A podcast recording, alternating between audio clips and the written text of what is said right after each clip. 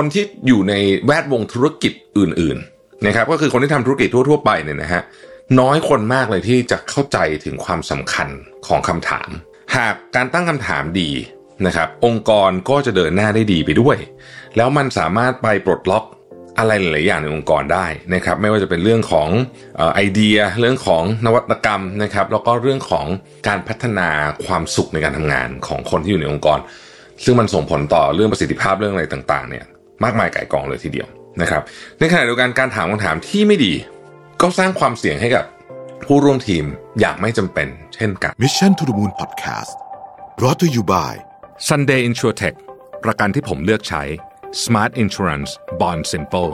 ประกันยุคใหม่ที่มาพร้อมกับเทคโนโลยีทำทุกอย่างให้รวดเร็ว ในราคาที่เหลือเชื่อ ด้วยประกันที่ออกแบบมาด้วยใจ แล้วคุณจะลืมประสบการณ์ประกันภัยแบบเดิมๆ สนใจซื้อประกัน Sunday รับส่วนลดทันที 10%เพียงใส่โค้ด Mission to the Moon ที่หน้าชำระเงินบนเว็บไซต์ easysunday.com สวัสดีครับ ยินดีต้อนรับเข้าสู่ Mission to the Moon Podcast นะครับคุณอยู่กับโรบินทานุสาหะครับ วันนี้ผมเอาบทความจาก Harvard Business Review นะครับ ชื่อว่า The Surprising Power of Question นะฮะต้องบอกก่อนว่าอันเนี้ย ผู้เขียนเนี่ยนะฮะก็เป็นอาจารย์อยู่ที่ Harvard Business School นี่แหละแต่ว่างานที่เขาเขียนอันเนี้ยนะครับซึ่งประมาณสักเก้าหน้าเนี่ยอ้างอิงถึงงานวิจัยของ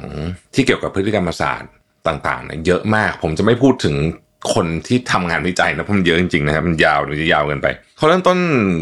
บทความนนี้ได้อย่างน่าสนใจฮะเขาบอกว่านอกจากคนที่ถูกฝึกมา เพื่อที่จะถามคำถามนะครับ เช่นนักข่าว คุณหมอ ทนายความนะฮะหรือคนที่อยู่ในแวดวงกฎหมายเนี่ยคนที่อยู่ในแวดวงธุรกิจอื่นๆนะครับก็คือคนที่ทำธุรกิจทั่วๆไปเนี่ยนะฮะน้อยคนมากเลยที่จะเข้าใจถึงความสำคัญของคำถาม หรือพลังของมันในแง่มุมนั้น เพราะว่า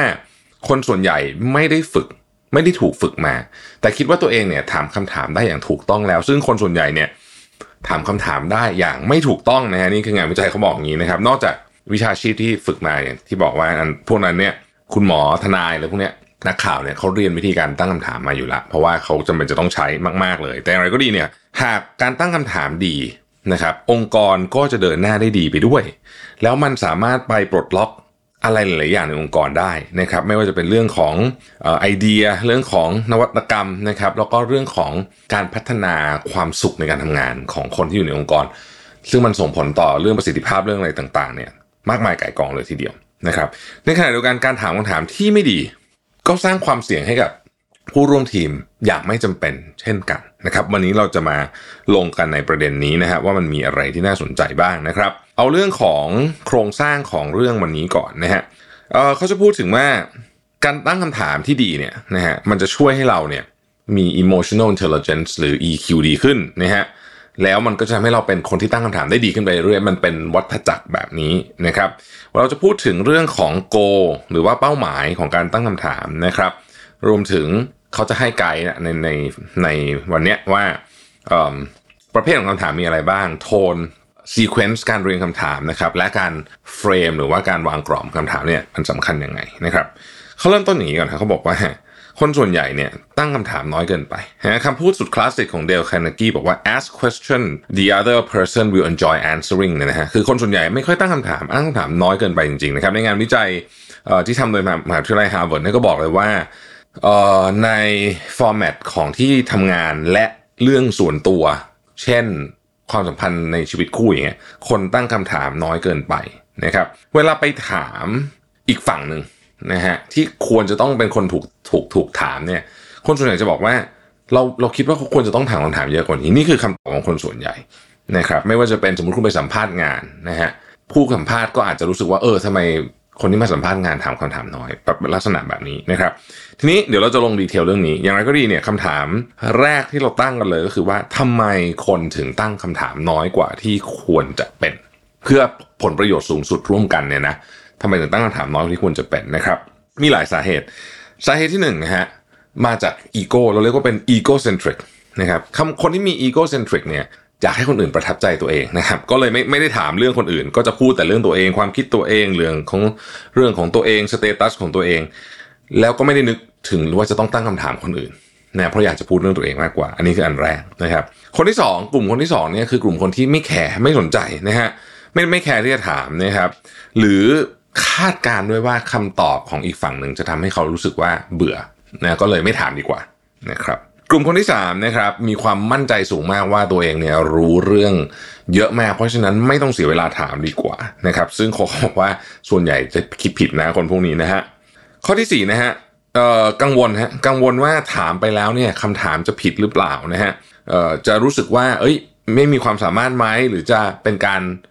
ละลาบละลวงหรือเปล่าอ่า แบบนี้เป็นต้นนะครับ แต่อันที่เขาเจอเยอะที่สุดเนี่ยนะฮะก็คือว่าคนส่วนใหญ่ไม่เข้าใจว่าคำถามที่ดีเนี่ยนะฮะมันมีประโยชน์ขนาดไหน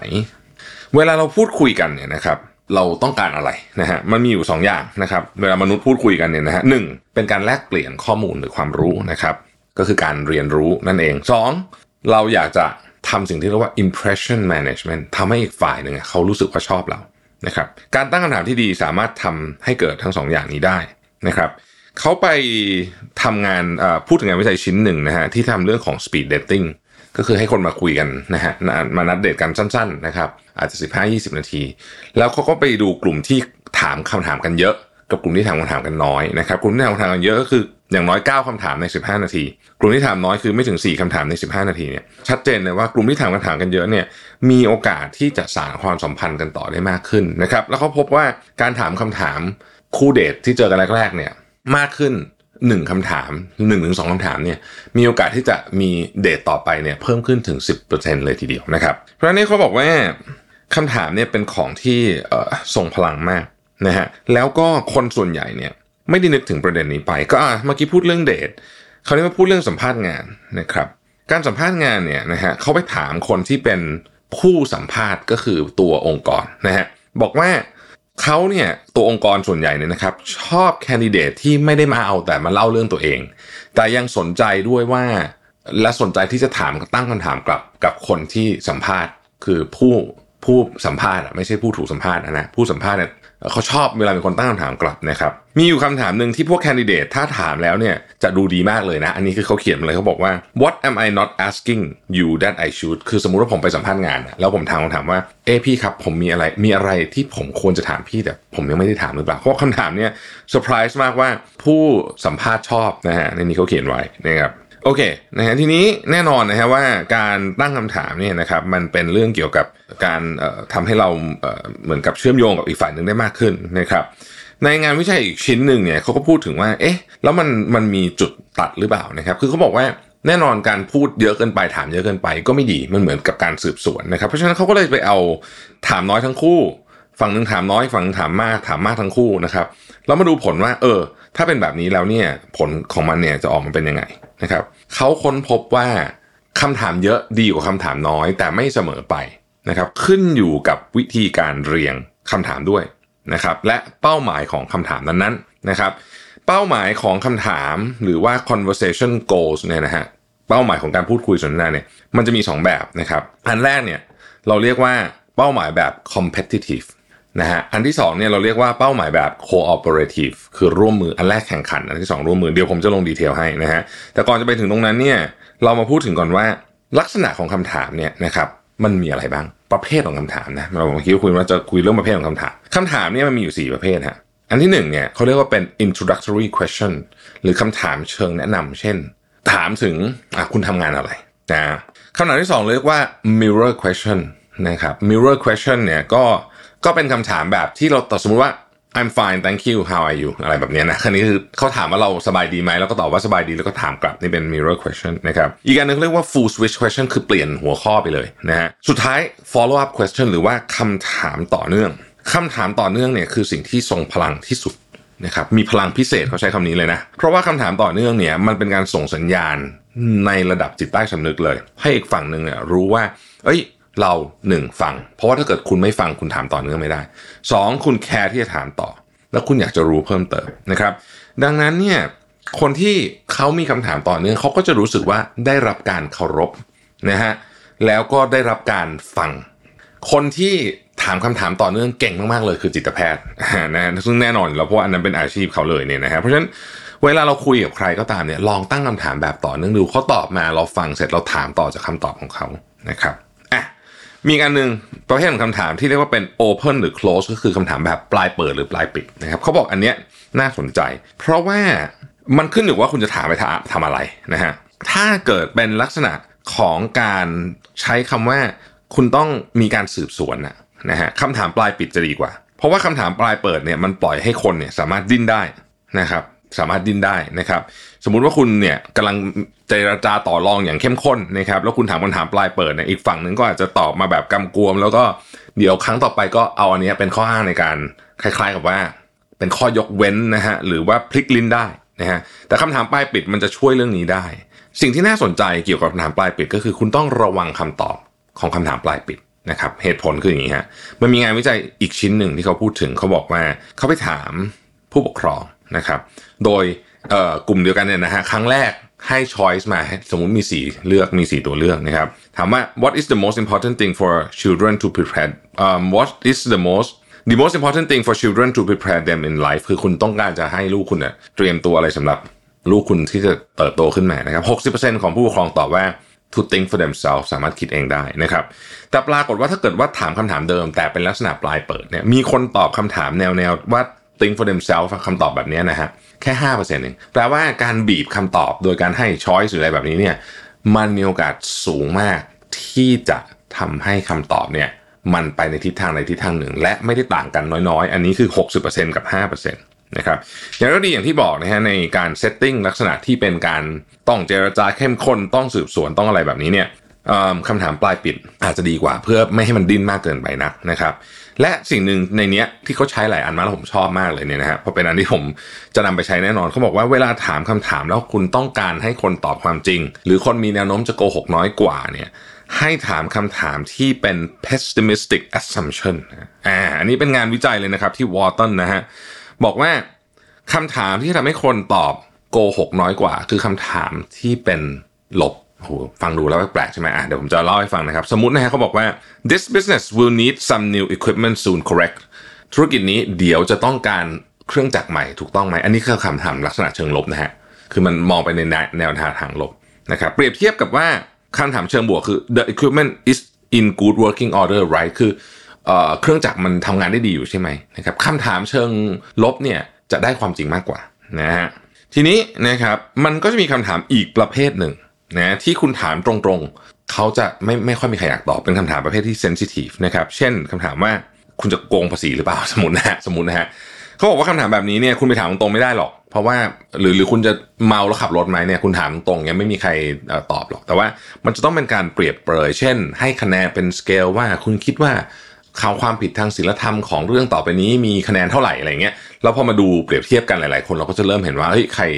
ดูแล้วมีแนวโน้มที่จะ เมาขับรถมากกว่ากันสมมตินะฮะอันต่อมาก็คือเรื่องของ sequence นะครับหรือว่าการเรียงลำดับนะฮะการเรียงลำดับเนี่ยมี 2 แนวเลยนะฮะหนึ่งถ้าเป็นแนวทางที่แบบดุดัน คือสมมุติว่าตำรวจสอบสวนผู้ร้ายนะฮะหรือทนายซักค้านเนี่ยควรโยนคำถามที่เข้มข้นไปก่อน เข้มข้นที่สุดไปก่อน แล้วลดระดับความเข้มข้นลงนะครับทำแบบนี้อีกฝั่งหนึ่งมีแนวโน้มที่จะคุยกับเราหรือว่าเปิดใจกับเรามากขึ้น ยกตัวอย่างเช่น สมมติ ตั้งคำถามแบบนี้เลยว่าคุณเคยมีความจินตนาการที่อยากจะทำร้ายใครไหมอะไรอย่างเงี้ยนะฮะสมมตินี่เป็นคำถามที่ที่ถือว่าระดับดีกรีสูงนะครับทีนี้คำถามต่อมาก็จะถามว่า คุณเคยโทรมาลาป่วย แต่จริงแล้วคุณไม่ได้ป่วยไหมเป็นแบบป่วยการเมืองไหมนะฮะแนวโน้มว่าเขาจะตอบคำถามที่2เนี่ยอย่างตรงไปตรงมาหรือว่าเปิดมากขึ้นเนี่ยมีมากกว่า ในกรณีที่ต้องอยู่ใน setting แบบนี้นะครับลักษณะแบบนี้ เข้มก่อนค่อยอ่อนลงมา นี่คือการทำแบบสืบสวนนะฮะหรือว่าอะไรที่มันเป็นของที่คุยยากๆ ในทางกับการถ้าเกิดว่าเป้าหมายของการคุยเนี่ยคือการสร้างความสัมพันธ์ต้องทำตรงกันข้ามนะฮะต้องเริ่มต้นจากคำถามที่เซนซิทีฟน้อยๆ ก่อนนะครับ แล้วค่อยๆ ไล่ลำดับขึ้นไป อันเนี้ยความสัมพันธ์จะดีกว่านะฮะโทนเสียงเราเป็นยังไงบ้างสำคัญมากนะโทนเสียงนะครับเขาบอกว่า งานวิจัยมากมายออกมาเหมือนกันหมดก็คือว่าโทนเสียงที่ไม่ไม่ไม่ซีเรียสไม่เป็นทางการมากช่วยให้คนอยากจะตอบคาถามมากกว่านะครับออย่างไรก็ดีเนี่ยนะฮะมันไม่ใช่แค่โทนเสียงนะมันมีหลายประเด็นที่น่าสนใจก็คือ ถ้าเกิดว่าคุณทำให้คนรู้สึกว่าเวลาตอบคำถามเนี่ยเขาสามารถที่จะหยุดตอบ หรือแม้แต่กระทั่งเปลี่ยนคำตอบได้เนี่ย คนก็มีแนวโน้มที่จะผิดก็ไม่ถูกว่าเนี่ย ก็มีแนวโน้มที่จะตอบมากกว่าหรือเปิดมากกว่านะครับนี่คือเหตุผลว่าทำไมการ brainstorm brainstorm ที่ดีในเซสชันต่างๆ ที่เวลาเวลาเราเรียนมานะทำดีไซน์ thinking เนี่ยเขาเลยบอกว่าคุณเวลาใครแปะโพสิตลงไปเนี่ยห้ามไป judge ไอ้สิ่งที่เขาแปะลงไปเด็ดขาดนะครับแล้วก็การเขียนอะไรบนกระดานเนี่ยเรารู้สึกว่าเขียนเสร็จเดี๋ยวก็ลบทิ้งได้ อย่างเงี้ยเราก็จะอยากจะเปิดไอเดียมากขึ้นนะครับมีงานวิจัยอันหนึ่งที่พูดถึงเรื่องของการเป็น telesales นะฮะเป็น B2B telesales นะครับว่าคนที่สามารถปิดการขายได้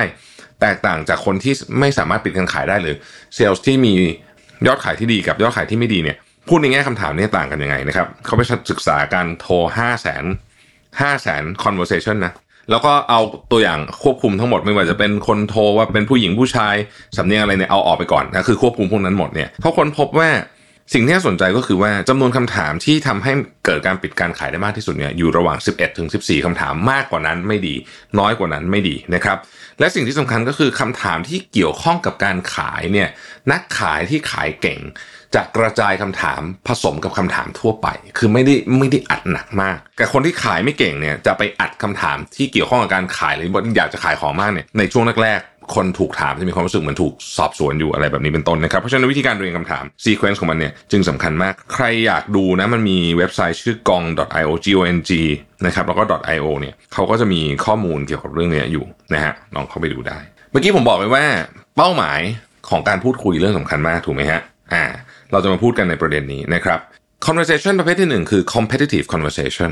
การพูดคุยในเชิงที่มีการแข่งขัน นะฮะอาจจะเป็นการเนี่ยสืบสวนการเจรจาอะไรพวกนี้ก็ได้นะครับ ถ้าคุณเป็นคนถาม ความท้าทายของเรื่องนี้ก็คือว่า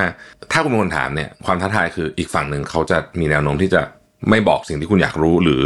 หรือไม่แชร์ข้อมูลหรือแม้กระทั่งโกหกนะครับเพราะฉะนั้นแท็กติกคืออะไรนะครับหนึ่งนะครับถ้าเป็น competitive conversation นะฮะถามคำถามปลายปิดคือ yes no question นะฮะเพราะว่าไม่งั้นเนี่ยเดี๋ยวคำถามเดี๋ยวเดี๋ยวคำตอบมันจะลื่นไหลไปนะครับ แล้วก็ เวลาถามคำถามอย่างเงี้ยนะครับ ให้ถามคำถามต่อเนื่องแบบละเอียดลงลึกใน detail นะครับ frame คำถามให้ชัดๆนะครับยูเราก็ใช้ไอ้ pessimistic assumption เมื่อกี้ที่เล่าให้ฟังเช่น um, we have experienced some